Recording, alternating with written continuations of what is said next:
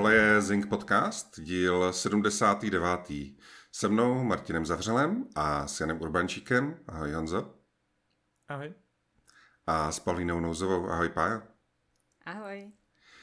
No a uh, prázdniny sice dál prázdninují, ale už opravdu vycházejí i ty hry, tak kromě toho, že někteří jsme pořád ještě ztracení v Baldur's Gate, tak uh, další z nás hráli další hry a o tom si dnes budeme povídat, ale samozřejmě, co by to bylo za Zeng podcast, kdybychom si k tomu nepřibrali i nějakou tu kontroverzní událost, a, takže i na to dojde řeč, tak a, pojďme se do toho pustit.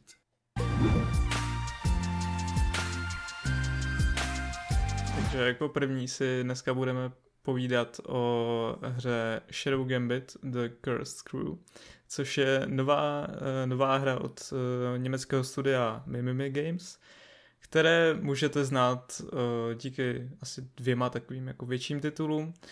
A zaměřují se vlastně na jeden jediný žánr, který už je sami pojmenovali, docela jako příznačně stealth strategie.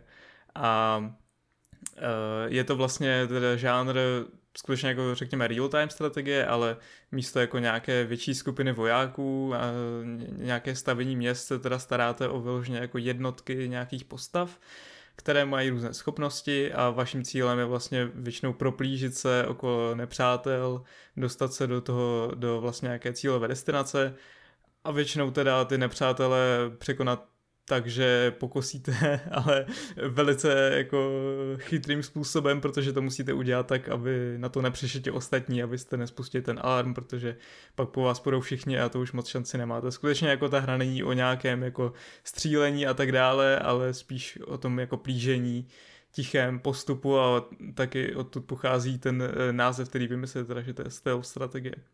Uh, jejich první hra byla, uh, respektive první hra z tohohle žánru, pokud vím, tak to byla uh, Shadow Tactics, a, která byla zase dána do feudálního Japonska. To se mi dost jako líbila a zaujali tím uh, natolik i jako větší společnosti, takže vlastně potom dostali um, na úkol uh, vytvořit uh, Desperados 3, což je teda sice trojka, ale je to vlastně prequel té série. Uh, což vyšlo v roce 2020 a to byla jako naprosto výborná hra, protože uh, stavili vlastně na těch základech z toho, z toho Shadow Tactics, ale přidali tam spoustu takových jako quality of life, řekněme, vylepšení, že se to jako fakt hrálo moc dobře a zároveň to vypadá moc pěkně a ten příběh byl jako překvapivě zajímavý, má to super hudbu a tak dále. Jako Desperados 3, uh, myslím si, jedna z nejlepších her roku 2020, byť uh, možná uh, lehce zapadla mezi eh, Last of Us 2 samozřejmě a dalšími velkými tituly. Uh, no a teď naopak zase přišli s něčím novým, s nějakou svou vlastní značkou, byť opět tam je to jejich Shadow, tak je to teda Shadow jako Rest Crew. A zatímco předtím se zaměřovali spíš teda na nějaké jako historické zasazení, řekněme, bylo to jako feudální Japonsko a potom divoký západ, tak teď to je uh, vyloženě jako fantazy, řekněme, byť je to teda o pirátech, ale jsou to piráči, kteří mají uh, velmi jako zajímavé schopnosti. Je tam vlastně uh, hlavní takovou roli hraje uh, loď, která vlastně umí, řekněme, částečně ovládat čas, umí se vlastně vracet v čase. Takže je to takové jako dost, dost už prostě do toho fantazy. A myslím, že taky za všechno mluví, když řeknu, že taková jako hlavní hrdinka, byť tam ovládáte víc postav, je vlastně uh, paní, která dělá uh, navigátorku té lodě a místo toho, aby si svůj meč vlastně dala nebo šavly uh, dala do nějakého pouzdra, tak ji uh, nosí vlastně v sobě, že ji má zapíchnutou v hrudi. Takže... To myslím poprvé udělala, uh, uh, jak se jmenuje, že Raiden Shogun uh, v Genshin Impact, tady tohle, že vytahovala meč z hrudí, ty. A teďka to je v každý druhý hře, to je hrozný. No ale vyloženě jako celá ta posádka té lodě je vlastně, jsou takový v podstatě nemrtví, že vlastně částečně jsou to různí jako uh, napůl vlastně kostlivci a tak, ale, ale žijou a normálně komunikují a mají každý takovou jako dost zajímavou osobnost. A uh, vy se teda dostanete na, na tu loď, do té posádky, s tím, že kapitán té posádky vlastně zemřel a zanechal po sobě poklad, který chcete samozřejmě najít jako správní piráti. Uh, jenže celá ta posádka vlastně zemřela a vy musíte oživit pomocí uh, jednak černých peril a pomocí takové jako energie. A musíte teda oživit tu, oživit tu posádku, najít ten poklad a zastavit inkvizici, která po tom pokladu taky jde. Ten příběh vlastně má docela jako pomalý rozjezd a už jako tak teď musím říct, že když to srovnám ze Desperados, tak mě asi tolik neoslovil, už jenom jako je to dost i o osobních preferencích, protože fantazy nemám úplně rád, respektive jako záleží jak které, ale zrovna takovéhle fantazy není úplně něco, co bych jako vyhledával. A um, má to nějaké jako moc fajn momenty, ale zároveň je to takové možná až moc over the top místy pro mě, takže jsem si to neužil možná tak jako, jako právě ty Desperados, které byly takové jako mnohem, uh, mnohem osobitější a řekněme i emotivnější v některých, v některých chvílích.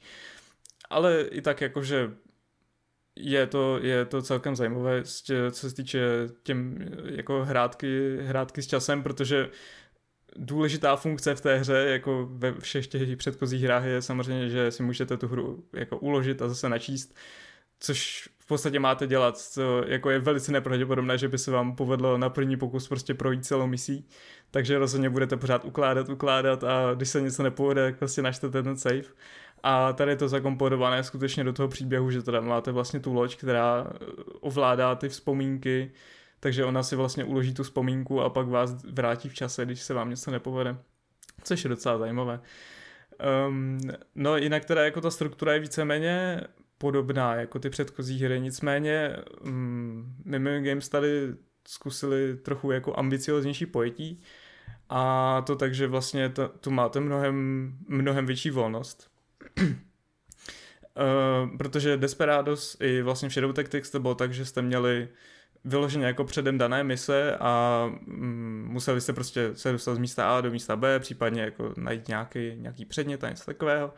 Tak tady máte jako sice stru, jakože předem dané mise, co musíte udělat, ale dostanete se vlastně na nějakou velkou mapu a můžete si vybrat i jakože je to vždycky nějaký ostrov, takže si můžete vybrat, kde, jako kde začnete a odkud vlastně se potom dostanete pryč, kterým místem opustíte ten ostrov a můžete si taky vybrat teda tu jako cestu, kudma, kudma vlastně půjdete. A je tam zkrátka jako hodně volnosti, můžete si dokonce vybírat i ty postavy, které si vezmete, což teda z začátku samozřejmě není moc velký výběr, ale tím, jak si postupně odemigáte další členy té posádky, tak uh, si můžete teda vybírat, které, které vlastně na tu misi vezmete vždycky, teda ve většině misí je to tak, že si můžete vzít tři a plus se vás ta hra i snaží motivovat, abyste střídali, takže když jako nějaká postava chybí na té misi, tak potom za ní dostanete takový plusový bodík eh, do jakéhosi jako um, metru prostě který, když se naplní, tak si můžete potom upgradeovat vlastně nějakou to postavu a získat nějakou speciální schopnost. Což myslím, že funguje docela dobře, takže jsem to rozhodně hrál tak, jako že jsem to střídal a nesoustředil jsem se na nějaké specifické postavy. Byť jako některé mě oslovy víc než, než jiné samozřejmě. Um, a to především se týče té stránky jako té osobnosti, tak uh, některé jsou fakt skvělé, některé mi přijdou jako trošku méně zajímavé. Ale co se týče té hratelnosti, tak musím říct, že jako jsou fakt jako dost vyvážené a že je tam teda 8 hratelných postav a každá má jakože dost uh, solidní, uh, solidní ty schopnosti, že prostě mají super využití a všechny se dají použít a uh, každý se, se najde nějakého oblíbence, ale prostě je to, je to v tomhle ohledu fakt jakože dobře udělané.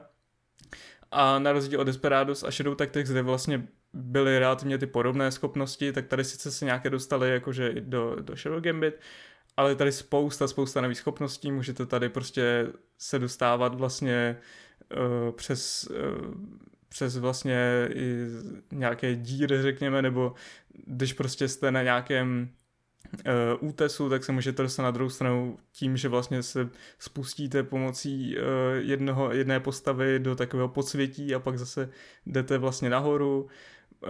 Um, a máte tady prostě opět jako ostřelovače, Eh, můžete tady pomocí jedné postavy vlastně uh, hodit semínka a tam vyroste křak, takže tam se můžete potom schovat. A je tam jako spousta, spousta různých takových schopností, které mají jako super využití.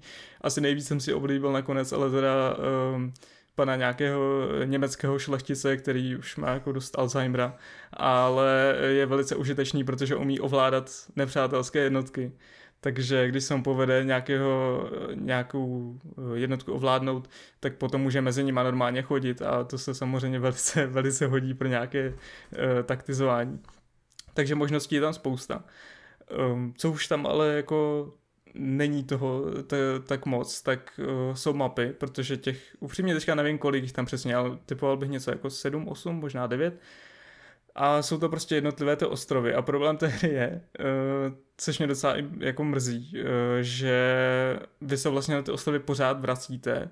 A přestože jako některé jsou docela velké, tak většinou stejně jako projdete relativně podobnou cestu jako, tu, jako předtím takže se mi často stávalo, že už jako ty mise byly takové dost jako repetitivní, protože se prostě po čtvrté vrátil na ten samý ostrov a nebylo tam tolik toho odlišného, aby se to nějak jako extra užil, byť jasně ten příběh zase tam nějak jako pokračuje dál, ale um, i tak jako, že mi to přišlo až zbytečně natahované, ten počet map, který ve výsledku vlastně ty mapy jsou sice větší, ale uh, je jich tam, řekl bych, méně než uh, třeba v tom Desperados za to těch misí je tam fakt jako hodně.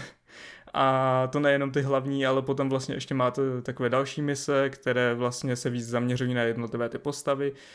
A ještě vlastně na té lodi tam máte speciální jako takové menší minimise, prostě uh, příběh, malé jako příběhy těch postav, uh, což je, některé jsou více zajímavé, některé méně zajímavé, ale většinou je to tak, že prostě jenom chodíte po té lodi, na něco kliknete, je tam nějaký dialog a tak. Uh, Eh, takže jako nic, nic nějak extra, ale něco bylo docela zajímavé. Takže vlastně největší problém uh, podle mě spočívá v tom teda, že to je fakt jako hodně repetitivní, nejenom ty mapy, ale často se opakují hlášky, byť tomu se asi nedá úplně zabránit, že prostě to, co říkají ty hlavní postavy, tak prostě už to znáte všechno z paměť. Uh, ale i, ty, i ti nepřátelé samozřejmě, což jako, což má takové zajímavé, doufám, že to je chyba, že to nějak opraví, ale když jako nějak odlákáte dva nepřátele, co chodí jakoby spolu, tak oni začnou říkat tu samou hlášku naraz, takže to máte prostě zdvojené a nezní to úplně pěkně.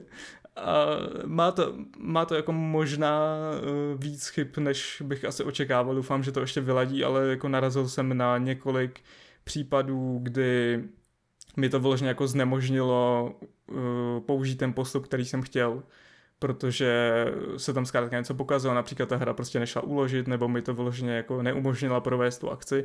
Nebylo toho úplně moc, ale přece jenom jakože by si představoval, že tohle bude mít vychytané. Um, co ale jako musím pochválit, tak to je um, vizuální stránka, respektive jako ta stylizace, to si myslím, že je moc pěkná. Bohužel ta hra trochu uh, ztrácí v těch detailech, když si vyloženě jako zazumujete tak um, nevypadá až tak hezky, jako když to vidíte že jo, ze zhora. Uh, a některé objekty jsou vlastně takové, jako že mohly by být přece jenom detailnější a když se potom dostane to takové jako řekněme kascény, kdy tam prostě hovoří ty dvě postavy, uh, tak to nevypadá až tak pěkně, ale většinu času strávíte ze zhora a tam jakože ta, ta stylizace si myslím, že je povedená. A stejně tak povedená uh, je stejně tak povedený je soundtrack, opět jako hudba nedílná, sou, nedílná součást samozřejmě různých strategií, tak tady opět myslím, že to dělá i ten stejný Skarato, který dělá hudbu pro právě Desperados 3. A i přesto, že to je vlastně úplně odlišné téma, úplně odlišné zasazení, tak odvedl opět skvělou práci a uh, hudbu jsem si užíval a užívám stále, takže uh, tohle musím pochválit. No, já teda v době, kdy natáčíme ten podcast, tak se myslím si, že se nacházím v úplně poslední misi někde úplně na konci. Teď vlastně těsně před podcastem jsem ještě hrál, nestihl jsem dohrát tu poslední misi. Ale mám teda jakože drtivou většinu té hry za sebou. A ve výsledku jako musím říct, že jsem se bavil, je to vlastně víceméně to, co jsem asi očekával, ale docela ně mrzí, že vlastně to má, jednak to má nějaké ty problémy, a jednak mě mrzí, že to trochu jako přehnali s tou délkou, řekl bych, že buď tam měli dát prostě víc jako těch map, a nebo, eh, nebo ubrat z těch misí, protože mě to fakt jako už potom jako moc nebavilo, když jsem se musel vracet na, na ty samé mapy a viděl vlastně ten stejný pattern prostě těch nepřátel furt dokola. Samozřejmě člověk se to trochu obmění díky tomu, že střídá ty postavy, ale pořád jako je to relativně relativně podobný postup a teď tam mám nahráno nějakých, myslím, že 34-35 hodin nebo něco takového, takže jako myslím, že kdyby to zkrátili o trochu, takže by to vůbec nevadilo. A, um, takže tak, ale jinak jako si myslím, že je to hrozně zábavná hra, pokud vás bavili, eh, bavili Desperados, bavil vás uh, Shadow Tactics, tak zklamaní určitě nebudete a myslím si, že, že stojí za to. Uh, hele, podstatě pochopila jsem správně, že ta hra je hrozně vtipná, protože vlastně jsou tam nemrtví námořníci, kteří se snaží steltem vlastně jako porazit nepřítele. Eh, snaží se vmísit do eh, nepřátelské, já nevím, posádky nebo něčeho. A prochází jim to. Tak to přece musí být strašně vtipný, ne? Jako není to nějaká úplně jakože extra eh, super vtipná hra, ale jo, tak samozřejmě tam jsou různé jako vtípky a tak to jako k tomu patří. A jo, jakože celý ten koncept toho je jako docela uh, bizarní. A ty postavy, hlavně teda jako opravdu ten, uh, ten německý šlechtic prostě s Alzheimerem je jako dost mimo občas, ale jako všechny ty postavy mají něco svého, pak tam je prostě třeba kuchař, který zároveň je takový jako ninja, a, ale furt jako mluví o tom vaření, pak zase ta doktorka, která furt jako by eh, něco s těma kitkama měla a tak, no, jako je to, je to zajímavé. Tak ono, z toho, jak se jakoby popisoval tu zápletku a tak, tak eh, to znělo, že je to do nějaké míry tam cítit inspirace asi Piráty z Karibiku, že jo. Už jenom to, že tam je taky nějaká černá perla prostě a to, to, jak jsi mluvil o té lodi, že vlastně ona jak kdyby mm, umí pracovat s tím časem, tak mě připomnělo tu úžasnou scénu právě z Pirátů trojky, jak tam otočejí, že vzhůru nohama a, tu loď, aby se dostali do toho podsvětí, nebo jak to tam bylo a tak. Jako, um, Jo, no já, mě napadlo, že jsem tak poslouchal, tak mě napadly dvě věci uh, k tomu, nebo spíš jsem si jako vzpomněl na dvě jiné současné hry. Jedna teda, když vlastně mluvil o tom, jaký to je hrát prostě strategii, kde cílem je nějak se jako proplížit a nenápadně vyřídit ty protivníky, tak eh, jsem si uvědomil, že vlastně to zní hodně podobně tomu, jak jako hraju momentálně tu Baldur's Gate. A myslím si, že většina lidí, jako pokud jsou trošičku zkušenější, takže hrají tu Baldur's Gate tímhle stylem, protože tam je jedna úplně geniální věc, kterou oni tam přidali, která v těch minulých prostě uh, jejich hrách nebyla. Uh, v těch Divinity Original Sin tak je, že ty vlastně, když jdeš tím jako v reálném čase prostě se procházíš tím světem, tak ty můžeš úplně v jakýmkoliv okamžiku zmáčknout tlačítko a přepnout se do toho tahového systému.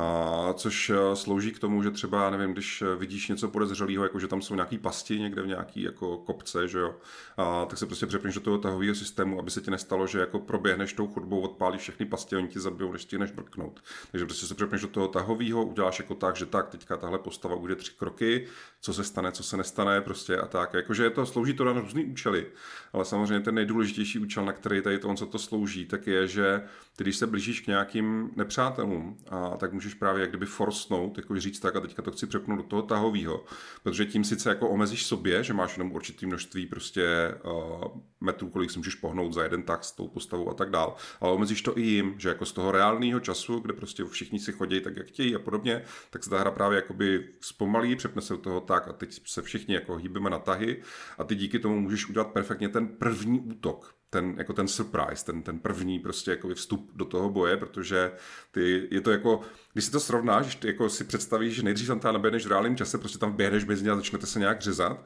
s tím, když jako si zastavíš ten čas, připlížíš se přesně každému jako za záda a teď jako spustíš ten prostě souvek, tak jako obrovský rozdíl, že jako vstupuješ do toho boje vlastně se strašnou výhodou a ještě navíc oni tam mají takový to, že když máš takhle jakoby nečekaně vlastně útok, tak jim tam vyloženě vyskočí nějaký ten surprise, uh, surprise jako modifikátor, že mají mají mm, myslím, že první tak jako by prostě vůbec nehrají, takže vlastně ve skutečnosti máš ten první úder a pak ještě další, než se jako rozjedou ty jejich kola.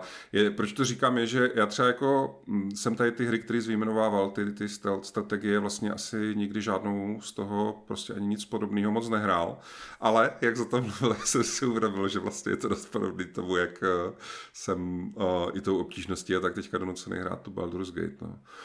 No a druhá věc, co si mi tím připomněl, tak je, že opravdu letos ty strategie teda mají taky docela dobrý rok, protože já jsem si samozřejmě vzpomněl na ty Alliance uh, Dark Descent, o který se tady rozplýval nedávno. A to teda to prostě zase, jo, já bych si to okamžitě bych si to šel zahrát znovu, to bylo tak strašně dobrý. A hlavně třeba právě, jak jsi mluvil o tom, že je tam, pak máš pocit, že jako některé věci už se jako příliš opakují a tak, to právě bylo úplně geniální, že ty Aliens navzdory tomu, že byly poměrně dlouhý, tak fakt každá mise byla úplně jako v nějaký super unikátní lokaci. Jednou to bylo na nějaký jako pozasínaný polomrtvý stanici na oběžní dráze, po druhý to bylo v nějaké té kolonii na povrchu, po třetí to bylo někde prostě v podzemní jeskyni s nějakými těma relikviema, že jako to kromě jiného, kromě toho, že ta hra strašně dobře hrála, měla skvělý příběh a tak, tak byla právě hrozně pestrá a opravdu jako jsem byl totálně jako a, vlastně ohromovaný a překvapovaný od první do poslední minuty. No.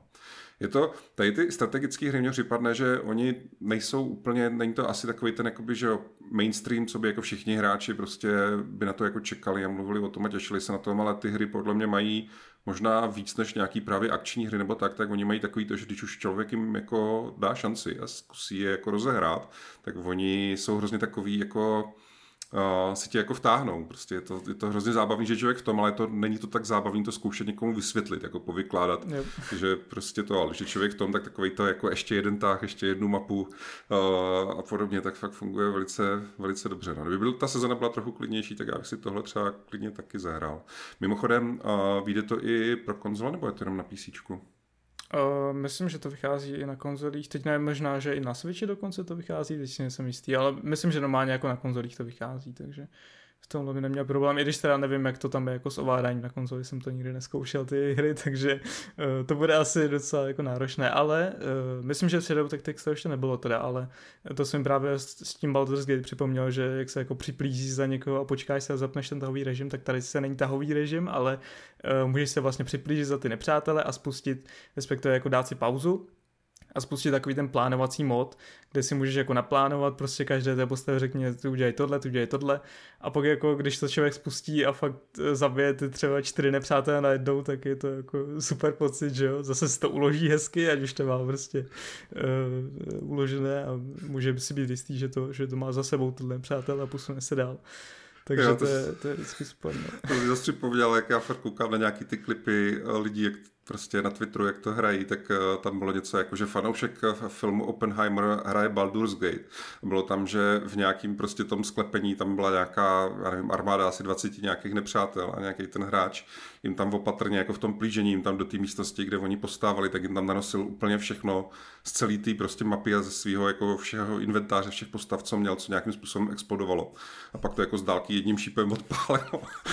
Hra se prostě z toho úplně zbláznit, že tam došlo úplně jako šlený sérii, jako, jak tam je taky ta fyzika a všechno, že jak tam došlo úplně jako absurdní sérii, prostě explozí, která ta nejenom, že jako vyčistila um, vyčistila samozřejmě tu místnost od všeho živého, ale uh, byla to i jako taková podívaná, že bylo vidět, že ta hra má problém to udýchat. No, je to, jak říkám, no, to jsou hry, které um, ne vždycky snadno se jako vysvětlují, proč jsou zábavný, ale ve skutečnosti, když to člověk hraje, tak se fakt skvěle baví, no, tak tohle zní jako jedna z nich. Jo, jako um, až, až na ty chyby, tak musím říct, že fakt jako stejně jako tom Baldur's Gate tady má prostě člověk velkou volnost v tom, jak uh, k tomu přistoupí, ať už prostě těma postavama, těma zvolenýma schopnostma, které, které vlastně použije, uh, tak i tou cestou, kterou si, kterou si zvolí a, a je to prostě super, má, jako neexistuje žádné správné řešení, prostě vždycky si můžete si nějak pohrát a často se stane, že to fakt musíte úplně jako přesně načasovat a pak, když se vám to povede, tak je to, je to fakt jako super, protože tě, je to vlastně závislé na tom, že teda ti eh, vojáci, ti jako nepřátelé mají takové ty jako výhledy, kam, kam vidí, vy to vlastně vidíte, eh, můžete si na něho kliknout a podívat se, kam vidí, vždycky tam má takové to jako zelené plné pole, kde vlastně vidí normálně a potom ještě takové um, jako pruhované, ve kterém uh, vlastně vidí jenom když stojíte nebo když právě někoho zabíjíte nebo tak, ale když se plížíte, tak vás nevidí. Takže s tím můžete různě jako kalkulovat, samozřejmě musíte to nepřátel nějak odlákat nějak různě mincemi a tak.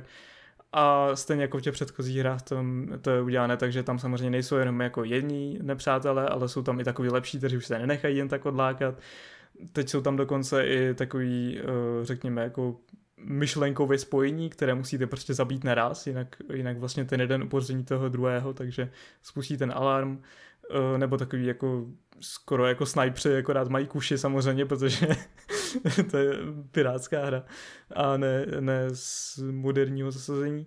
A je tam prostě jako těch typů nepřátel tam je docela jako solidní množství, takže tohle se úplně neohraje. A v tomhle ohledu prostě se rozhodně budete bavit, ale když tak nad tím přemýšlím, tak jako kdybych měl doporučit hru uh, z tohohle žánru někomu, kdo ještě žádnou neskoušel, tak přece jenom bych řekl asi tedy Desperados 3. Právě i kvůli tomu, že to má jako podle mě fakt jako silný ten příběh, uh, postupně se to rozvíjí, jsou to fakt jako, že myslím, že máte prostě jednu mapu, jednu misi, jde to postupně, je to lineární a je to asi víc e, takhle přívětivé těm nováčkům, protože nebude úplně zahlcený různými těmi postavami a schopnostmi, protože tady už je toho opravdu jako velké, velké množství. A naopak zase Shadow Tactics si myslím, že už trošku zestádlo, byť je to hra z roku 2016, není nějaká jako úplně že retro hra, ale uh, chybí tam právě některé ty možnosti, které už mají ty nové hry. Takže pokud chcete s tím žádrem začít, tak si myslím, že bych doporučil asi Desperados 3, ale pokud už to máte za sebou, tak rozhodně Shadow Gambit vás taky bude bavit.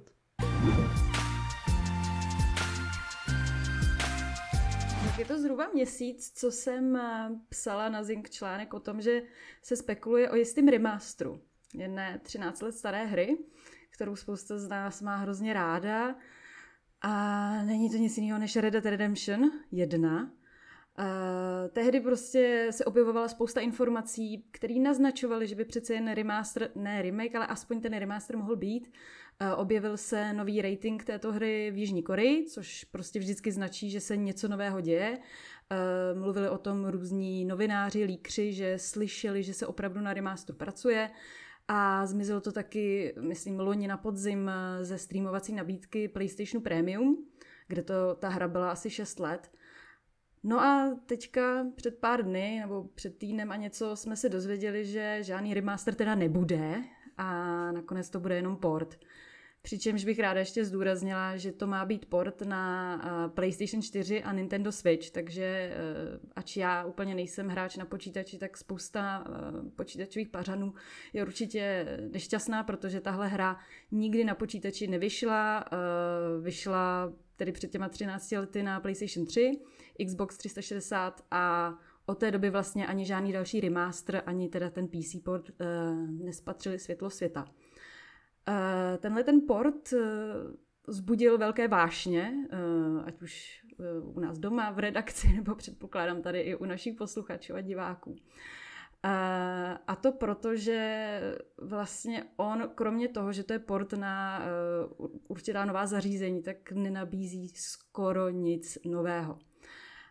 V době, kdy nás, kdy nás posloucháte, tak už je možná venku, vychází 17. srpna, eh, což pro nás je teďka za pár dní, eh, bude obsahovat nebo obsahuje kromě té základní hry i takový zombie doplněk eh, Undead Nightmare, ale třeba multiplayer tam nenajdete a teda nenajdete tam ani moc technických vylepšení. Vlastně krátce potom, co oznámili tedy, že ten port eh, bude, tak zveřejnili takový trailer, kde byla jako ukázka z té nové portované verze. Eh, už se samozřejmě okamžitě našli eh, streameři nebo youtubeři, kteří vlastně ty samé scény, co byly v tom traileru, tak je našli v té původní verzi hry, srovnali to. Když se na to podíváte, dá se to normálně najít na YouTube, tak je tam vidět jako jisté menší vylepšení, jakoby jsou tam asi trošku lepší detaily, bych řekla. Osobně mě tam přijde i trochu nasvícení, občas lepší. Na druhou stranu to někdy vypadá, že tam jsou trochu jakoby v jinou denní dobu ty scény e, zabrané. Že některé vypadají, že jsou vyloženě asi někdy v noci nebo večer a některé ve dne, tak logicky asi pak to nasvícení je jiné. Možná ty barvy jsou trochu živější, ale zdaleka to teda není to, co jsme si přáli nebo v co jsme aspoň trošku doufali. Uh, rozhodně v té portované verzi nečekejte vyšší framerate, nečekejte tam ani lepší rozlišení, za to čekejte cenovku 50 eur, uh, což by tady v Česku mělo být nějakých 12 nebo 1250 korun. A to je teda další věc, která spoustu hráčů vlastně rozlobila, protože tahle ta hra se úplně normálně dá momentálně zahrát na Xboxu Series, teda kromě samozřejmě těch starších konzolí, pokud máte nějaké doma, mě už teda odešla uh, trojka. Uh, tak na Xboxu Series X se dá dokonce zahrát v rozlišení 4K, uh, eh, díky zpětné kompatibilitě uh, i s tím multiplayerem. Není tam sice to DLC, ale koupíte si to za, uh, nebo v tom balíčku prostě není to DLC, ale koupíte si to za 30 dolarů, což je vlastně poloviční cena. Funguje to naprosto v pohodě, na PlayStationu 5 samozřejmě ani na čtyřce si to nezahrajete, protože PlayStation 3 tam ta zpětná kompatibilita bohužel nebyla.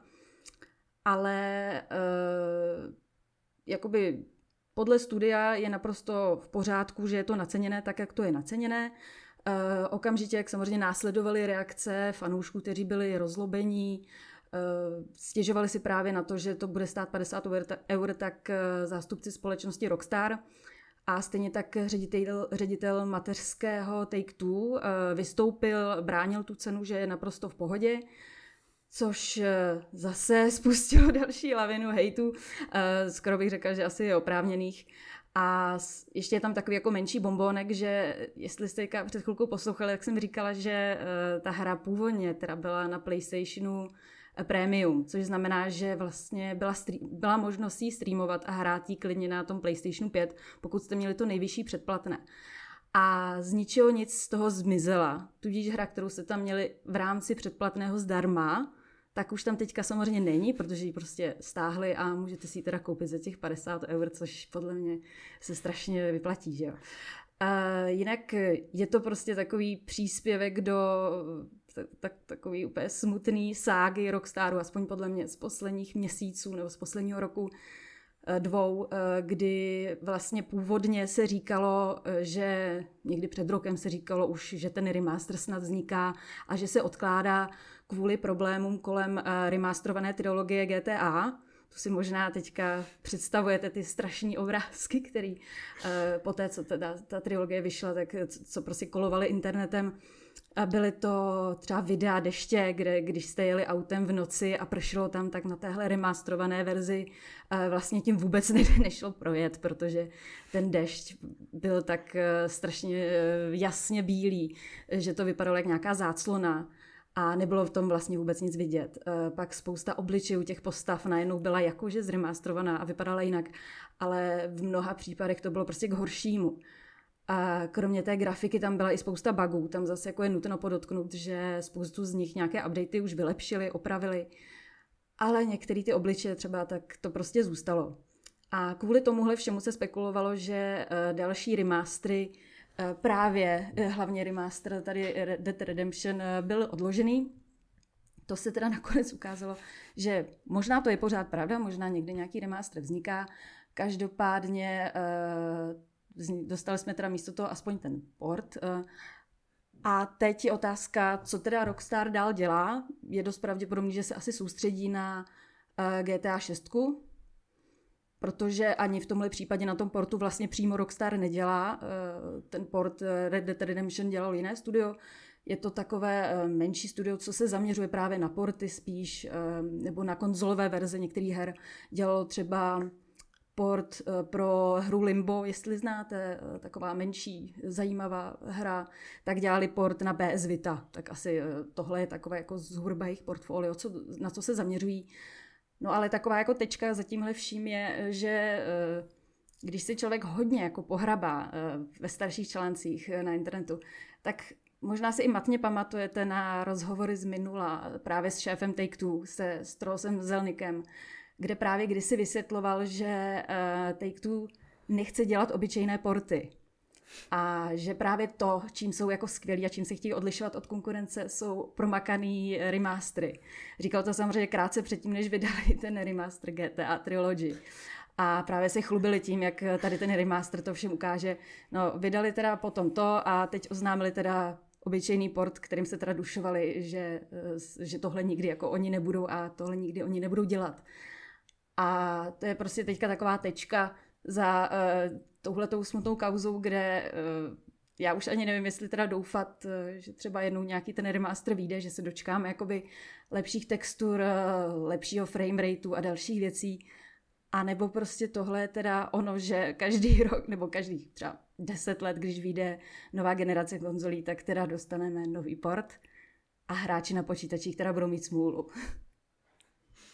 No, jako mám asi štěstí, že nejsem žádný fanoušek Rockstaru a vlastně ani nemyslím o nich někdy něco hrál, protože prostě GTA D jako úplně mimo mě, to se přiznám. A Počkej, Red takže, Dead... takže ty jsi nehrál nikdy Red Dead Redemption? Já Teďka jsem nehrál nikdy přiznal. Red Dead Redemption, ano, nehrál.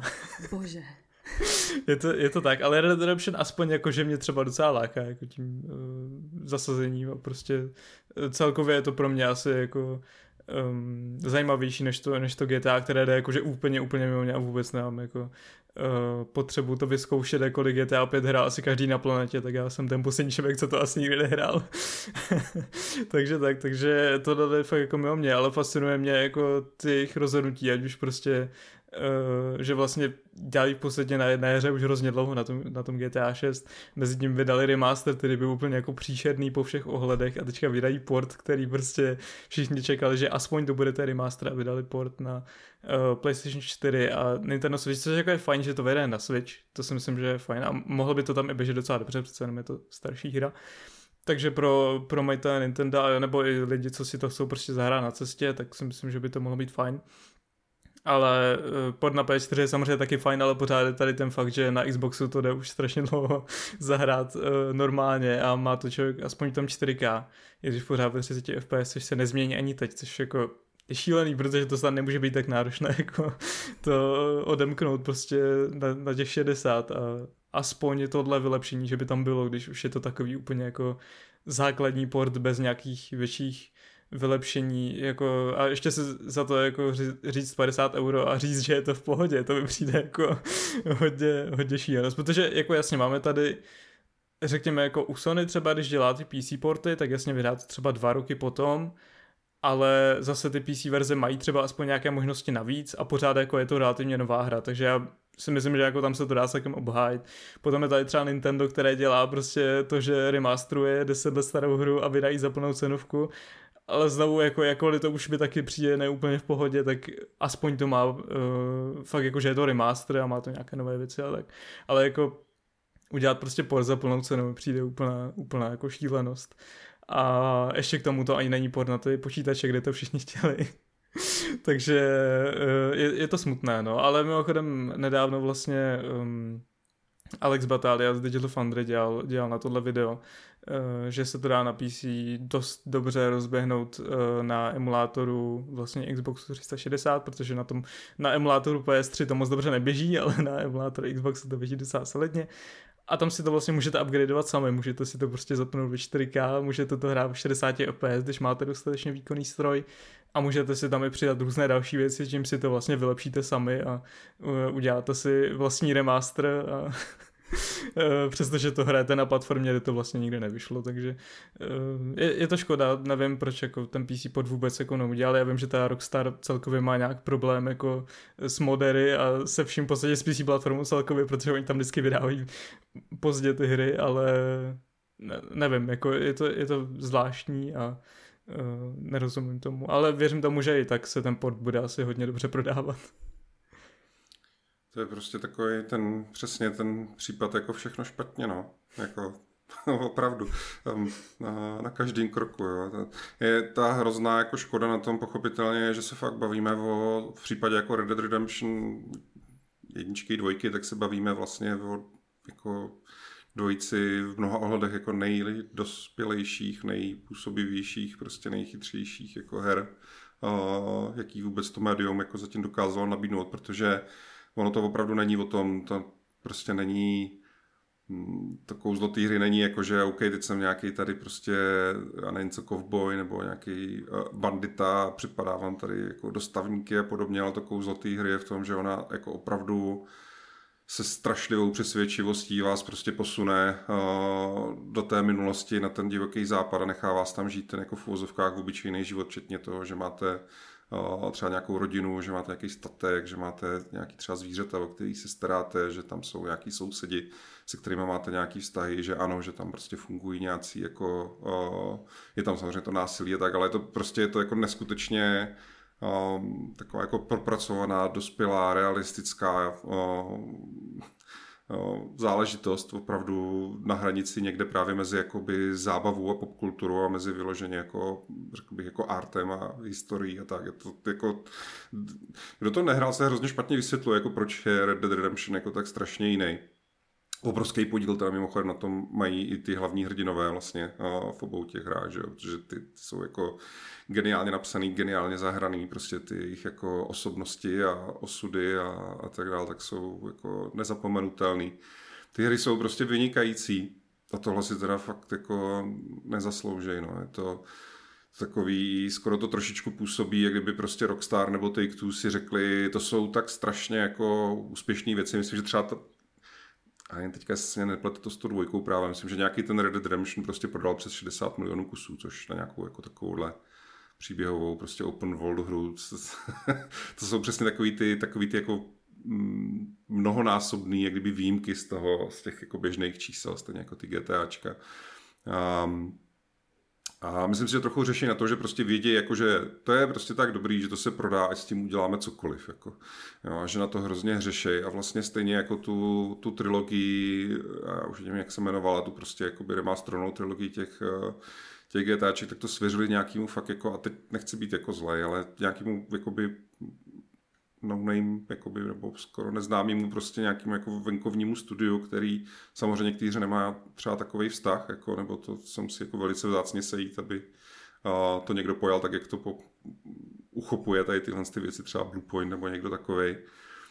A je to, já nevím, no, je to hrozně, je to Nevím, co to přirovnat, jo? jak prostě kdyby někdo fakt vzal jako Shakespearea, vytiskl ho na nějakým nejhlavnějším papíře a prodával to někde na stánku s hotdogama, jako jo? je to takový jako, že úplně um, jako potupný a smutný a nejhorší na tom teda fakt je jako to písíčko. Já si říkám, že tam musí být vyloženě, tam fakt musí být, to jste jako dobře naťukli, že tam musí být nějaký problém ve stylu, že jak oni jsou obrovská firma, jak ty hry se úplně absurdně prodávají a točí se tam neskutečný peníze, tak on jako Rockstar Take-Two v průběhu let čelili jako strašně moc strašně trestným žalobám, že jo za to, že nějaký jejich artwork se podobal nějaký herečce, za to, že nějakou písničku měli licencovanou jenom na nějakou dobu a neodstranili ji včas a za to, že nevím, jo, prostě za, že nějaký obchod na ulici tam příliš připomínal nějaký reálný obchod a tak dále, tak dále. Oni jako furt se s nimi někdo snaží, zvlášť teda v té Americe, že jo, kde uh, to jako zdávají je, že uh, se každý soudí s každým o všechno prostě,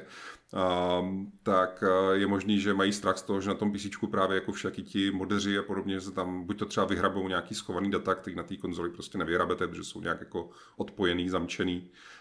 Um, a nebo že s tím jako udělají něco, něco nevím, no, ale je to, to je strašná škoda, že se vrátím k tomu, co jsem říkal, ty hry jsou jako naprosto výjimečný, jo. je to, um, myslím si, že to ani moc jako nesnese srovnání s ničím, jo. třeba po stránce nějaký tý jako náročnosti, vyzrálosti, moudrosti, síle toho příběhu, si myslím, že to třeba snese srovnání, dejme tomu s tím Last of Us, ale to jsou takový fakt jako úplně taková jako hrstka her, který operují prostě na úrovni, kam jako normálně jako většina her vlastně se ani nesnaží jako dohlídnout, jo, takový ty fakt jako veledíla, co dokážu dělat jenom pár lidí na světě a je to škoda, no. Je to, je to škoda. Samozřejmě teda je dobře si teda uznat, že prostě máme tady ten jeden případ zase, kdy můžeme pochválit ten Xbox, no.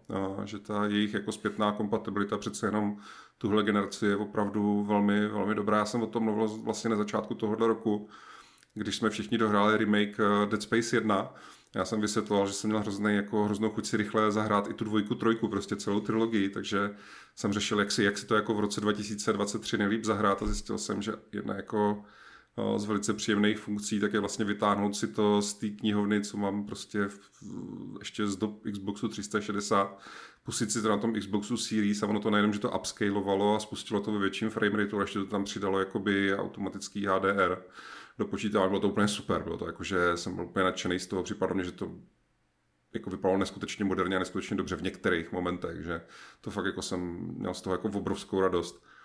A jestliže takhle nějak podobně, já jsem to neskoušel zapnout, ale jestliže takhle nějak podobně jako vypadá ten Red Dead Redemption 1 na tom Xboxu Series, tak samozřejmě um, asi to úplně nesnese srovnání s tím, s tou verzí, co teďka nám teda nabízejí vlastně skoro za plnou cenu. No. Je to, jak jsem říkal, no, je to všechno špatně. To je jako co, co k tomu říct, k tomu fakt já, tomu se nedá říct nic jako moudrýho nebo chytrýho nebo tak. Je prostě, je to už po druhý, očividně té firmě je to fakt jedno. Ty, ty řeči byly fakt jenom řeči, jako co tam na začátku měli o tom, že nechcou dělat obyčejný remastery. Oni nedělají obyčejný remastery, oni dělají jako horší než obyčejný. Jako, že to je prostě to je jako všechno špatně. No. Stejně, stejně to jako do určitý míry v úzovkách jedno, že pak jako udělají to GTA 6 a všichni si to koupíme a jim to bude, jim to bude prostě jedno. Já jako moc dobře vím, jak tady tyhle ty firmy operují, když mají nějakou takovou jako obrovskou zlatou dojnou krávu a můžou na úkor toho si dovolit jiný projekty prostě všelijak jako orat a protahovat a mismanažovat a, a podobně. No, je to, to škoda. Tady zrovna fakt jako GTAčka, jako červem, prostě tam vždycky aspoň člověk má, a mně připadne, nevím, no, tam ne, nemám k ním jako takový silný emotivní stav, myslím si, že nejsou až tak moc o tom příběhu, že ty GTAčka, GTAčka jsou víc o té zábavě, o té gameplay a, a, tak, ale ten Red Dead Redemption to jsou fakt jako dva naprosto úžasný příběhy, který navíc stejně jako Last of Us, tak jako perfektně funguje každý sám o sobě, ale ve chvíli, kdy se člověk zahraje jako v oba, tak to, jakým způsobem oni se propojí a zaklapnou do sebe, to je prostě, to, to, jako, to je opravdu ten jako kmotr jedna a dvě, jo, to je, to je hotovo, no, takže uh, přál bych týře, aby uh, se oni ty její majitelé starali líp než takhle, je to škoda, no. Jako ono je to pravda, že uh, já, abych se tady jako úplně hloupě neposmívala, že někdo něco nehrál, někdo něco hrál. Eh, já stejně jako tady Honza třeba tohle nehrál, tak já jsem nehrála třeba ten Resident Evil. A myslím si, že přesně to, co Resident Evil třeba může být v rámci těch hororových her, prostě ta špička, tak tohle je špička u těch příběhových her. To, kde uh, ano, když se nad tím zamyslíme, tak nějaký třeba gameplayové prvky, třeba i v tom novějším díle, v tom Red Dead Redemption 2, úplně nejsou vlastně nejlepší. Je tam pár věcí, které jsou zbytečně komplikované, eh, já nevím, čištění zbraní a tak jako je to úplně nutný v té hře. Není to třeba zas tak nutný. Některý, vím, že je spousta lidí, kteří to tam až otravoval, ale po té příběhové stránce je to prostě výborný, je to lepší než spousta filmů nebo knížek, který pro spoustu lidí naopak můžou být takový to vysoký umění a ty hry jakoby to nižší umění. Takže jo, hrozně bych si přála, aby to mělo novější kabátek a nějaký takový ten správný, správný zacházení. Ale bohužel bude to prostě tak, jak to bude, no. Oni jako kdyby třeba přesypali, dovedete si představit, jak by to bylo jako epický, kdyby prostě ten Red Dead Redemption 1 přesypali do engineu Red Dead Redemption 2 Yeah. A vyda, vydali by to jako nějakou jako super special e kolekci, kde ještě by byla nějaká ztracená kapitola, která by jako ještě dál víc prostě propojovala ty hry dohromady, protože tam jsou nějaký ztracený roky mezi těma dvouma hrama prostě a tak, byť tam jsou jiný postavy a podobně.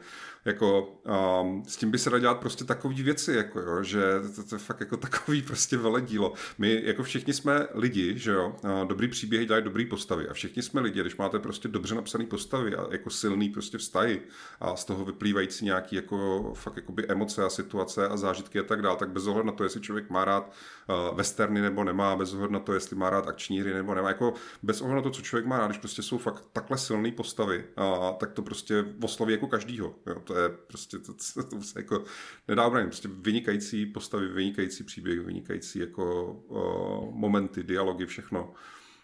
Um, s tím by se fakt jako dalo, jo, to, to, přesně, jak jsem to teďka jako řekl, že jsi to představil prostě, že by to jako udělali pohromadě jako jeden balík prostě na engineu té dvojky.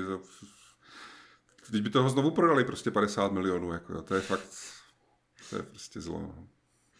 A jinak ještě, jak jsme řešili ten Xbox, tak jako to je rozhodně jako fakt super, co eh, umožňuje to zpětná kompatibilita, která je vlastně skoro plná až, až po ten původní Xbox a uh, pak je tam vlastně to, jak už se říká HDR, vyšší rozlišení v některých hrách, nebo i ten FPS boost, že vlastně některé hry, které běží na 30, tak běží na 60, což bohužel teda ne, není případ Red Dead Redemption, ale Uh, bude vlastně zajímavé, protože oni to myslím ještě nikde neoznámili, pokud vím, jak to tam vlastně poběží na tom, na tom PlayStationu. Ale předpokládám, že aspoň teda na, minimálně na PlayStation 5 a překladám na PS4 Pro, že by to běželo ve 4K. Um, což by potom i vysvětloval, proč, nevy, proč to vůbec nevydávají na Xbox, protože tam už to ve 4K prostě je. a jinak je to úplně ta samá verze. Ale uh, vypadá to, že teda stále to bude 30 FPS, takže no, prostě nic moc.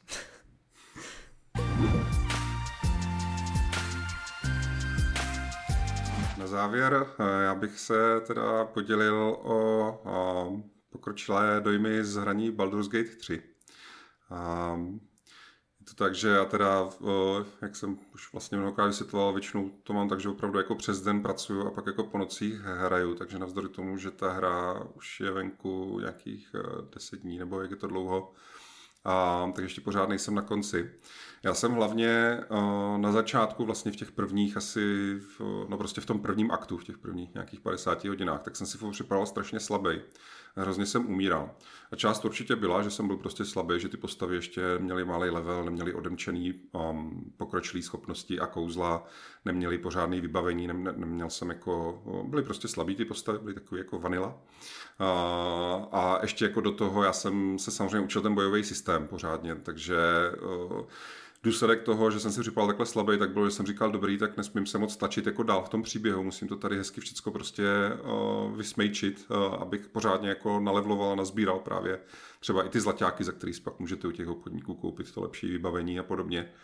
A uh, tam totiž, že jo, na konci vždycky toho aktu se děje nějaká velká věc, a podle toho, co hrajete za postavu, jestli jste třeba, nevím, bar s obrovským charizmatem, který všechny překecá, nebo nějaký strašně drsný, prostě, nevím, barbar bojovník, prostě ještěr, který uh, všechny strašně jako zastraší, tak buď to dialogem, anebo teda vyloženě jako bojem, vždycky musíte jako zvládnout nějaký jako finále toho aktu, že, než, než jdete do toho dalšího. A to mně se přesně stalo, že já jsem jako relativně předčasně jsem zkusil dojít jako do finále prvního aktu, tam jsem strašně dostal, takže jsem se vrátil a dal jsem vymetal ty věci, které jsem vynechal v tom první, jako který se ukázalo, že ještě asi třikrát tolik, než co jsem do té doby odehrál. Prostě ta hra je fakt jako, jsem to říkal posledně, jako úplně absurdně hluboká.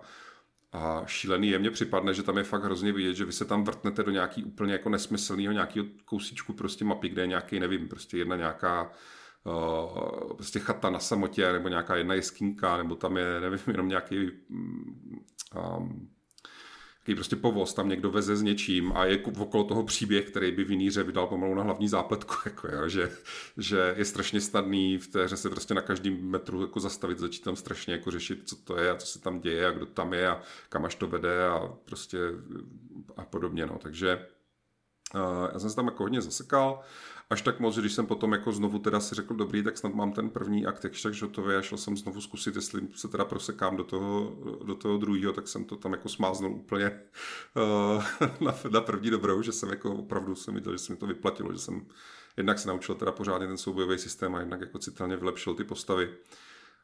Um, Moje dojmy jakoby z toho, z toho pokročilé fáze vlastně hraní jsou takový, že třeba ten druhý akt té hry, a, tak on je fakt jako hrozně citelně jiný než ten první v tom ve smyslu, co se týče jakoby prostředí, ve kterým se nacházíte a jakou to má atmosféru a tak. Jo. Ten, ten první akt, těch dejme tomu prvních prostě 50 hodin pro mě třeba, tak je takový klasický, že jste jako někde v tom prostě fantasy světě, kde jsou jako lesy a hory a nějaký vesničky a městečka a řešíte tam nějaký jako vztahy nějakých frakcí, že jo. Um, a nevím, co, jak se oni to nejsou orkové, ale prostě nějací tady tyhle skřeti se tam snaží vyvraždit uh, nějakou jako osadu druidů a teď vy se můžete přidat k jednomu nebo k druhému. Takový jako klasický, klasický fantazy. Uh, no a potom v tom druhém aktu, uh, hodně, hodně velká část toho druhého aktu je nějakým způsobem uh, v podzemí a hodně se to jako přepne do takové až jako hororové atmosféry a takový ten správný horor, jako ten, ten Eldritch horor, takový ty prostě starý věci, který už jako uh, všichni na ně zapomněli, ale oni budou znovu prostě, nadejde jejich čas a jejich síla je nezměrná a podobně. Takže jako výborná, výborná atmosféra. Úplně jsem měl pocit, když prostě dobrý, tak jsem dohrál jednu Baldur's Gate, teď já hraju tu druhou, no. A je to jako, je, je, já furt jako se snažím, to je podle mě s tímhle s tím právě se perou asi jako všichni, uh, i právě ti jako konkurenční vývojáři, že jo, co se k tomu všelijak jako vyjadřovali na těch sociálních sítích, že jak tu hru hrajete, tak neustále se vám jako zavařuje mozek z toho, jak je prostě obrovská a bohatá a pestrá, jo, a přitom zároveň jak je jako mistrně napsaná, tak ten ten hlavní příběh a ty příběhy těch jednotlivých vašich jako a, parťáků a pobočníků a tak dál, tak se tím jako dokonale vinou. Bez ohledu na to, co děláte, tak se jako smysluplně posouvají, vylepšují se ty vztahy v té vaší družině, nebo se naopak vyhrotí. A podle toho samozřejmě, jaký volby děláte a podobně. je to prostě můj obdiv k té hře, jako rozhodně dál s každou hodinou prostě stoupá, byť už od začátku, jo. Skoro jako na vrcholu toho, co jsem schopný, jako, jak moc jsem schopný nějakou hru obdivovat. Um, zajímavá věc, která se stala mezi tím, tak byla, že uh, Larian vlastně vývojáři vydali statistiky z toho, jak to zatím jako hráči hrají, co jsou prostě nejoblíbenější postavy a romance a povolání a podobně. A mě tam jako úplně jedna statistika, která mě tam vyrazila dech, tak bylo, že nějakých 368 hráčů nebo tak něco to za první víkend dohrálo. A to jako, to museli být docela drsný jako speedrunneři, protože to, to znamená, že fakt tu hru jako dali třeba nevím, za 40, za 50 hodin. Jo? A je vidět z toho, co jako jsou nějaký ty první recenze a pro mě, že vám to takhle jde jako zahrát. Ale já si to moc nebudu představit. To musí být fakt někdo, kdo prostě roky hrál ten early access, takže ten první akt znal úplně jako na zároveň perfektně zdal ty mechanismy, perfektně jako, že zvládl ten bojový systém a všechno a fakt tím jako projel, jakože dobrý, tak první akt, šup, ten už mám, Teďka ten druhý, OK, tak půjdu hlavní příběh. Jako nedovedu si to moc představit, prostě ty lidi, co to fakt jako za ten první víkend eh, měli dohraný. Já bych ani jako jako neříkám, že bych to jako nedokázal, já bych hlavně ani nechtěl. Já fakt mě se ta hra tak strašně líbí, strašně si jako užívám to toulání se a objevování těch věcí. Já jako původně jsem to hrál první x nocí jsem to hrál stylem, že um, jsem jako žil s těma svýma neúspěchama a s těma svýma volbama. A že jsem se jako schválně, jsem se ani jako nesnažil se nějak jako třeba naloudovat safe a podívat se, co by se stalo, kdybych uh, se mi to povedlo třeba přehodit tu kostku, anebo kdyby jsem udělal jinou volbu. Ale musím říct, že jak už jsem jako hrozně hluboko v, tý, v té hře vlastně, tak v některých momentech, kdy třeba Zase jo, v takových těch starých RPGčkách to funguje tak, že stojíte před nějakou postavou a ono vám dá pět dialogových voleb. A vy jako si můžete postupně poklikat jednu po druhý a poslechnout si vlastně její komentář ke všem těm jako věcem, že jo. Ono jako trpělivě tam prostě stojí jako ten automat na ty dialogy, který vám jako přehraje těch pět nachystaných věcí. Ale takhle jako Baldur's Gate nefunguje. Baldur's Gate prostě funguje, že to jsou mnohem takový jako živější, dynamičtější rozhovory. A když ta postava vám nabízí nějakých pět témat a vy se začnete s ní bavit na jedno z nich, tak většinou ty ostatní prostě zmiznou a místo toho se objeví jako nový uh, meníčka, který vedou hlouběji do toho tématu, který jste začali jako vrtat, ale většinou se už jako nemůžete nějak jako vrátit zpátky. Hej, zapomeň na to, že jsme se bavili o tam tom tématu, pojď teďka ty zase zpátky na. To, to, to tam jako často není, jo. takže mně se už jako párkrát se mi stalo, že jsem třeba měl rozhovor s někým tak zajímavým a fakt mě to jako tak hrozně, jak kdyby zajímal třeba i ten lore, podobně jsem řekl, dobrý, tak prostě uh, quick save, quick load a podíval jsem se, co jsou, co jsou ty další věci, které jako uh, mě mohl říct, byť a z hlediska nějakého roleplay to určitě jako není ten správný způsob, jak tu hru uh, si na poprvé zahrát. A musím říct, že teda dobrý je, že ta hra technicky tohle se to docela jako podporuje tím, že vlastně ten quick save a quick load, tak on funguje fakt snad skoro kdykoliv, jo? nejenom prostě v boji, nejenom při průzkumu, ale on funguje během těch dialogů. Takže to vypadá jako, že možná trošičku uh, s tím jako počítali, že se takovýhle věci budou dělat. Konec konců často v tom dialogu ty vaše jako buď to odpovědi, nebo takový to, že, že v rozhovoru můžete použít jako nějakou volbu toho, co řeknete, nebo nějaký jako akce, co uděláte a některé ty věci z toho mají, že musíte si na ně ale hodit kostkou. Jo? Že třeba ho chcete zastrašit, tak musíte si hodit, jestli jste ho jako o, opravdu jako zastrašili. Tak často je to takový, že je to jak, jak vlastně souboj, jo? že ten dialog jako jde opravdu o život, prostě jde, jde jako o hodně. No a, a takže se do toho jako propadám hloub a hloub do té pavučiny. Jedna věc, kterou bych možná jako zmínil, a která může pomoct si lidem trošičku nakalibrovat nějaký um, jako mm, mindset nebo očekávání, tak je, že já když jsem hrál ten první akt, tak tam to hrozně silně jako působilo ve smyslu, že ta hra je totální sandbox a že tam vlastně není žádný, jak kdyby nějaký hlavní jako um, zloduch a že se vlastně můžete přidat k jako mnoha různým stranám a že um, ten příběh se nějak prostě formuje podle vašich voleb. Tak jak teďka už jsem jako v tom třetím aktu, tak je poměrně dost zřejmý, že tam jako je předchystaný nějaký jako hlavní příběh, který má svýho jako předchystaného prostě hlavního, jako hlavní zdroj nějakého prostě zla a, a tak dál. A asi si neumím moc představit, že by pak v nějakém okamžiku ta řekla, on to vlastně myslel, nebo oni to mysleli dobře, prostě. Jako, jo. Myslím si, že um, není to jako ten typ hry, že pokud vím, že o tom jako um, různí lidi prostě bavili, jestli, jestli to je tak nebo onak, tak je to tak, že opravdu navzdory tomu, že z začátku to působí, že cokoliv je možný a všechno můžete totálně jako poskládat podle sebe, tak očividně tam jako je hlavní nosný příběh, který nějak jako vyvrcholí. A on díky tomu je samozřejmě náležitě epický. Jo. Některé ty věci, co se jako dělí, dějí v těch pokročilých fázích té hry, tak jsou fakt jako um, jak se říká, mind-blowing. Já, já nevím, to jsou, uh, to se blbě hledají prostě mě ty český výrazy, že to fakt jako člověka ohromí okouzlí překvapí. Je to takový, že Lariani vlastně jedna z věcí, co říkali v těch rozhovorech, než ta hra vyšla, tak bylo, že jako lidi si můžou myslet, že mají představu z toho, že právě hráli ten early access, a že hráli ten první akt, ale ti vývojáři sami říkali, že jsou si dost jistí, že s každým dalším krokem, s každým dalším a, prostě částí toho, té hry, toho příběhu se jako překonávali, že a, to působilo, jako jak o tom mluvili, že to prostě stavili nějaký lineárně a že ty nejlepší, největší věci vlastně nikdo jakoby eh, netušil nebo netuší prostě dopředu a že se ta hra dokáže být jako mnohem velkolepější, než se ze začátku jako tváří. A to teda můžu potvrdit, no, že je to,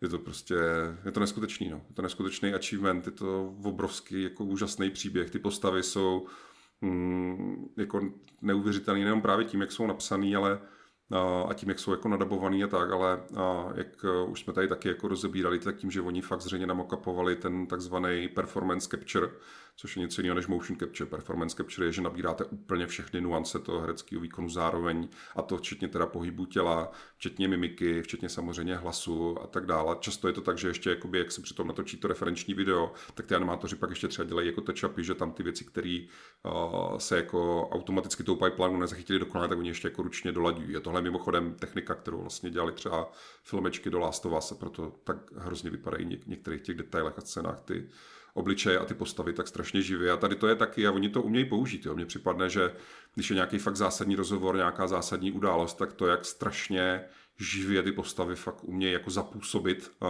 jenom tím, jak se na vás prostě podívají nebo jak se zatváří při tom, když něco říkají a tak, tak je to strašně přesvědčivý a člověk jim jako mnohem víc podlehne a pohromadě s tím, jak je to geniálně napsaný tak je fakt těžký prostě si je nezamilovat. Já, když se vlastně teda vrátím k té svojí laser, um, Uh, tak, uh, je to zelená jak, dáma.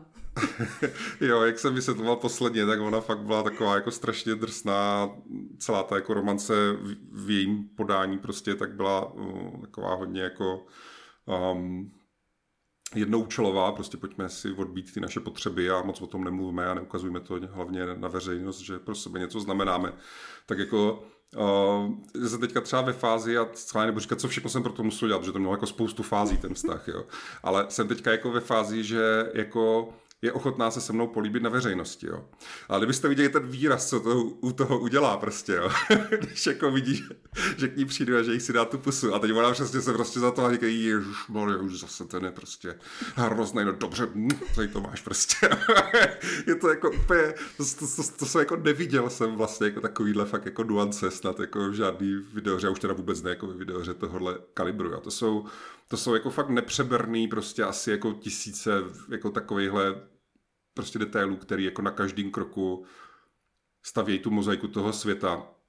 Uh, že, že tomu jako člověk úplně propadne. Jo. Já vlastně už jako bych fakt potřeboval Uh, mám prostě jiný dvě velice očekávané, velice zajímavé hry jako na recenze, které už prostě se mě tady hřejí na harddisku už bych jako potřeboval fakt jako přeřadit, eh, přeřadit na ně a měl jsem takový nutkání jednu noc, prostě tak to nějak dojedu, prostě pojedu jenom ten hlavní příběh a pak jako to zapnu a zjistím, že svítá a že jsem s tím hlavním příběhem asi moc nepohnul, no je to, to je jako strašný záděr a je to takový, jako je to vyčerpávající, Uh, ale vím, že na to jako budu na konci roku vzpomínat a pravděpodobně na to budu vzpomínat víc za nějakých prostě 5-10 let, jako jaký to bylo, když jsem poprvé prostě v životě hrál Baldur's Gate 3, no. Kolega mimochodem, který nám na webu psal vlastně první dojmy po dohrání, který to právě docela jako bez sentimentu už, už dohrál, tak uh, tam myslím někde zmiňoval, že by hrozně chtěl, aby jako další neudělali nějaký prostě Baldur's Gate 4, ale že jako další by si mohli vzít tu druhou sérii z té doby a udělat Icewind Dale 3. Jo, což uh, to by se mi teda hodně líbilo, protože já mám velkou slabost jako pro takový ty severský, prostě horský, jako um, zasazení a, a, a, a tak dále. Icewind Dale samozřejmě byla jako nerozlučná nějaká, jako nerozlučný bratříček prostě Baldur's Gate před těma 20 letama, takže to by bylo epický, ale myslím, že zrovna jako Larian sám, že vlastně ten, ten šéf toho studia říkal, že potom, co udělali tady tu hru, tak by vlastně jako si chtěli teďka dát něco jako menšího. Ale zase na druhou stranu je pravda, že oni sami absolutně nečekali, že to bude mít až takový úspěch, tak to může jako člověku docela jako překopat plány, že, že, že jestli teďka zjistili, že celý svět se vlastně na ně dívá úplně jako jinak. Předpokládám, že mají teďka úplně jiné nabídky, úplně jiných licencí, úplně jiných prostě, já nevím, um, investorů uh, a tak dál, a tak dál, a tak dál, tak uh, bude strašně zajímavý právě uh, sledovat, co se ta rozhodnou, rozhodnou dělat dál. No. Takže tolik, uh, tolik asi za mě update uh, k mému progresu Baldur's Gate a konzoloví hráči se mají, se mají jako na co těšit. Já jsem teďka viděl nějaký z takových těch taky hodně slavných titrových účtů, tak postoval nějaký videa z toho, jak to hraje na tom ovladači. A, a bylo to jako hodně dobře. Obecně ty lidi, co to vlastně hrají na tom ovladači, protože když se na PC prostě zapíchnete do toho ovladač, klidně třeba i to může být ten DualSense nebo samozřejmě Xboxový, tak ta hra na to vyloženě na to připravená, se okamžitě jako úplně se změní to její rozhraní, prostě přepne se to, jako, začne to celé jako fungovat jinak, víceméně vlastně je to podobně jako Diabla skoro, jo? že uh, když to hrajete na myši a klávesnici, tak klikáním ukazujete těm postavičkám, kam mají jít a když tam dáte ten ovladač, tak najednou ovládáte ty postavy přímo, že jako chodíte tou páčkou s tou postavou prostě a můžete si přepínat mezi těma postavama v partě, se kterou zrovna chodíte. Uh, tak jako um, konzolový, no PlayStationoví hráči teda uh, se, se mají uh, v září na co těšit. No. Já, já jsem hrozně zvědavý, jak ta hra se fakt jako překonává uh, a jak ten druhý akt vlastně vyvrcholil fakt jako způsobem, který jsem jako překonal, no prostě je to strašně výpravný, uh, strašně epický. Um, tak jsem hrozně zvědavý tady u těchhle z těch her, takhle jako výpravných a příběhových, tak samozřejmě strašně záleží na tom finále, že jo? strašně záleží na tom konci. To je jako přesně třeba tohle je ta situace okolo Final Fantasy 16, um, kde aniž bych jako chtěl teda nějak moc jako spoilerovat nebo něco, tak problém Final Fantasy 16 je, že ona začne jako strašně zajímavá taková právě jako politická prostě eh, jako drama, že jo, kde válčí nějaký království a tak dál. No ale vyvrcholí takovým tím klasickým prostě zlej nějaký jako bůh, který chce zničit svět prostě a, a, a tak dále. To byl podle mě jako trochu mm, trochu jako zrada, jo, že, že ta hra vlastně vás jako naláká a vtáhne vás na nějaké věci, které jako ve finále um, o ně vlastně jako nejde, nebo jakoby zahodí ve prospěch nějakých jako zastaralých kliše. Tak já jsem strašně zvědavý, vzhledem k tomu, na jaký úrovni je napsaný prostě ten příběh Baldur's Gate a podobně, jestli to finále um, bude, bude stát za to, ale hm, takový, kdybych si měl jako teďka vsadit uh, někde, nevím co, uh, o měsíční výplatu uh, nebo tak něco, tak prostě si myslím, že to asi bude, asi bude dobrý, těším se na to, ale nechci to uspěchat. No. No, já jenom odbočím ještě k tomu Final Fantasy, když jste zmiňoval, protože uh, já jsem to vlastně furt nedohrál, jo. Já už, už to mám nějaké ty dva měsíce, nebo jak dlouho je to venku rozehrané, protože vždycky se objevila nějaká hra, co jsem si chtěl zahrát, tu jsem jako dohrál, pak jsem se k tomu vrátil a zase vyšlo něco dalšího. Uh, tak si myslel, že jsem teprve někde jako možná ve dvou třetinách nebo tak něco. A cítím tak nějak to, co jsi uh, říkal, no, protože já jsem byl úplně jako nadšený z toho dema, to bylo fakt jako, že jedno z nejlepších prostě eh, herních jako úvodů, co jsem kdy viděl. A pak prostě nic, no, jako, jako není to, rozhodně to není jako špatná hra a baví mě to, ale prostě ten pacing toho příběhu fakt jakože je hrozně pomalý a vždycky, když to někam vede, tak to prostě nějak jako vyvrcholí, ale ne nějak jako moc a pak zase to prostě strne do toho pomalého tempa, kde se skoro nic neděje. Uh, je, to, je to hrozná škoda. Je tam ještě navíc narůstající intenzita toho, že vlastně když jako hraješ tu první půlku Final Fantasy, tak máš vždycky jako tu jakž tak zajímavou hlavní misi a pak ji doděláš, tak se ti sice nabídne další hlavní misi, ale zároveň se ti odemčou třeba dvě vedlejší. A bylo to tak jako jakž tak zdravě dávkování, protože jak jsme se bavili, ty vedlejší mise jsou často takový úplně jako MMO style, prostě bezvýznamné věci, ale zajímavě dokreslují ty postavy a ten svět, takže prostě jsem je hrál. Jenže problém je, že jak potom ta hra jakoby graduje, tak oni ti mezi těma hlavníma misemi začnou jich otevírat víc těch vedlejších, začnou tam sázet třeba pět, šest a to teda bylo jako peklo, jo, že vlastně připadne mně, že fakt jako ta, přesně ta poslední třetina té hry jako pro, podle mě, nebo pro mě aspoň byla citelně jako nudnější a než prostě ty, ty první dvě třetiny. A to je jako hrozný neštěstí, že jo? protože ty chceš jako samozřejmě, aby jako hra dobře vystartovala, OK, a, nebo třeba i film, aby prostě se jako dobře nějak jako rozjel, ale hrozně důležitý je, aby potom nějak jako vrcholil, že jo? aby měl jako pocit, že uh, že to všechno k něčemu spěje, že to nějak jako graduje. A oni fakt několikrát jako dělají ty time jumpy, ty, ty prostě časové posuny, um, celý to jako zresetnou, najednou se začne řešit nějaký úplně jiný téma, a ti tam jako vysypou tu hromadu těch vedlejších úkolů, to jako ne, ne, nepomohlo prostě tomu, o, tomu jako příběhu. No. Pro mě třeba určitý ukazatel problém s tou hrou je i to, že jeden z jejich jako největších zastánců byl právě ten Asmongold, který vlastně ještě před vydáním té 16 tak koukal na ty trailery a podobně a říkal, hele, sorry, ale to, tohle prostě bude hra roku. Jo. Hrozně to jako strašně to jako na sílu, to strašně jako by propagoval a tlačil a teďka ho vlastně jsem viděl zrovna včera, jsem měl chvíli puštěný jeho stream a lidi ho tam začali jako uh, docela ve velkým se do něho jako pustili, že ty jsi tak strašně tady říkal, že to je hra roku, že je to lepší než ta Zelda, kterou jste nehrál, um, ale prostě uh, přitom jsi to jako rozehrál, jsi někde v polovině a od té doby to nehraješ, tak co je teda s tou, tou hrou roku prostě. Tak jo, já vím, já bych to asi měl dohrát, no, mě se nějak, nevím, proč se mě nějak to nechce, ale jako chtěl bych to dohrát, to dohrajem, to dohrajem prostě, jo. Tak jsem na něj koukal a říkal si, no, hmm, není to tak dobrý, jak jsi zmyslel, že?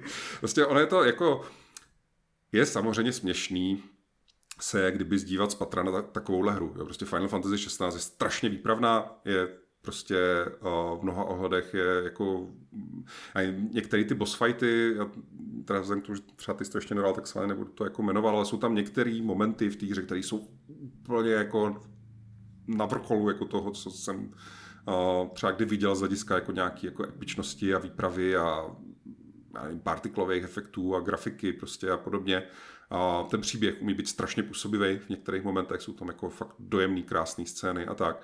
Ale bohužel tam strašně moc takového bala z tohoto celkový tempo a ty věci prostě to tak jako rozbíjejí, že um, je to trošku jako utrpení se tím, uh, se tím prostě prosekat ten konec, jako byť má taky jako spoustu působivých momentů, tak uh, uh, nevím, no, nezůstal ve mně úplně jako nejlepší dojem z toho a um, jako kdyby teďka někdo vyhlásil nějaký dobře, tak teď musíme uzavřít prostě eh, kategorii RPGčka roku, tak aniž bych ji teda měl dohranou, tak to Baldur's Gate je úplně jako prostě úplně jako jiný, jiný vesmír z mýho pohledu, než, eh, než ta Final Fantasy, to přitom se považuje jako za velkýho japanofilo, otaku a Final Fantasy fanouška, ale um, no, to by asi stačilo na tohle téma.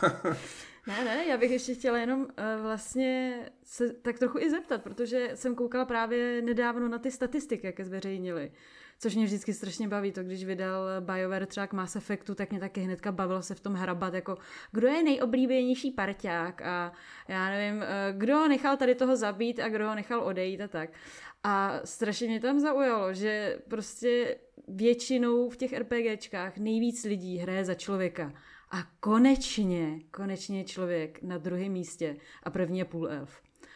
A prostě mě Martin nezajímá, jestli zhrál za člověka nebo půl elfa. Jako pořádně to zváš. Ale tak já jsem, to je právě ten problém, že já jsem taková ta fakt už jako stará škola, já abych se do té postavy jako pořádně mohl vžít a tak, tak já mám ne. fakt prostě člověka, fightera, jako úplně nejvíc jako vanila, easy věc, jako co jde udělat. Ale ale jako naprosto chápu tomu právě, jo, podle mě často to je o tom, že když jsou ty lidi, kteří třeba tím měli jako čas přemýšlet. Já třeba jsem si jako nepřemýšlel dopředu týdny před vydáním, jako co pojedu prostě za postavu. Já jsem si prostě sedl k editoru a něco jsem si udělal a šel jsem, jo. Ale vím, že jako lidi dopředu, jako co mají třeba nastudovaný právě ty pravidla uh, uh, toho Dungeons and Dragons nebo hráli ten early access podobně tak hrozně řešili, jako jaký jsou výhody vlastně těch ras a tak. Tam je, myslím, tam jsou nějaké ty věci, jako že některý umějí mluvit se zvířatama, některý umějí um, vidět ve tmě, prostě jsou tam jako různé takovéhle věci a ten, uh, ten půl alf, já už si to teďka nespomenu, co přesně má za jako výhody, ale myslím si, že nějaký tam jsou. On teda navíc jako nějak právě kombinuje, že to není třeba vzhledově, že to není jako úplně takový ten jako vyloženě jako až nelidsky krásný prostě elf, ale je to právě takový nějaký jako míšenec mezi člověkem a elfem, logicky. A, a tak, no. Je to, já jako ve skutečnosti se strašně těším, ale to tady říkají všichni, jo. To je jako, to je jakoby samozřejmý, jo. ale já se strašně těším, až tu hru budu hrát po druhé a budu ji hrát po druhé.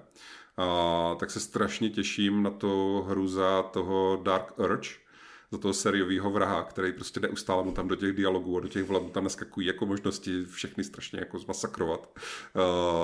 A za něho, skoro všichni, co za něho hrají, tak si jako rasu vyberou toho jsou nějaký ty dračí lidi, že jo, toho ještěra prostě. tak jako Dark Urge ještěr, to jako věřím, že bude extrémně zábavný průchod, protože ono to tak bylo třeba i v těch uh, Mass Effect, když člověk hrál za, regenát, za Renegáta, že jako se do toho ne, nemohl se jako úplně do toho vžít, do té postavy, ale to strašná sranda, jako sledovat prostě, jak, jako do jakých extrémů byli schopní ty spisovatelé a tak dál zajít, že jo, v tom tom, jak... Já teďka viděl jsem taky chvilku, jsem koukal na nějaký stream, jak někdo toho Dark Urge postavu hraje a tam je kromě to, že on třeba nedokončí skoro žádný rozhovor, jo, že buď to zabije, nebo odejde. prostě jako, jako bez sentimentu. Nebo, uh, no, je to, je to vlastně se, jako už to, to je ono. Já, se, já nevím, jestli se víc těším na to, jak teďka jako budu hrát to finále té hry, nebo jestli se víc těším na to, jak ji budu hrát po druhý, ale uh, jako strašně se mě omotala kolem prstu a očividně nejen mě, ale vlastně asi jako úplně každý, kdo na ní šál, jo? i lidi jako já, který právě třeba nesnášejí ten bojový systém, nebo prostě nesnášejí špatný slovo, jo? prostě to není jako není to typ jako bojového systému, žánr, prostě, který bych si jako nějak jako vybíral, nebo jsem ho chtěl hrát. Um, ale ty ostatní věci v týře jsou tak geniální, že stejně jako uh, si to naučíš a hraješ to, protože kvůli tomu všemu ostatnímu.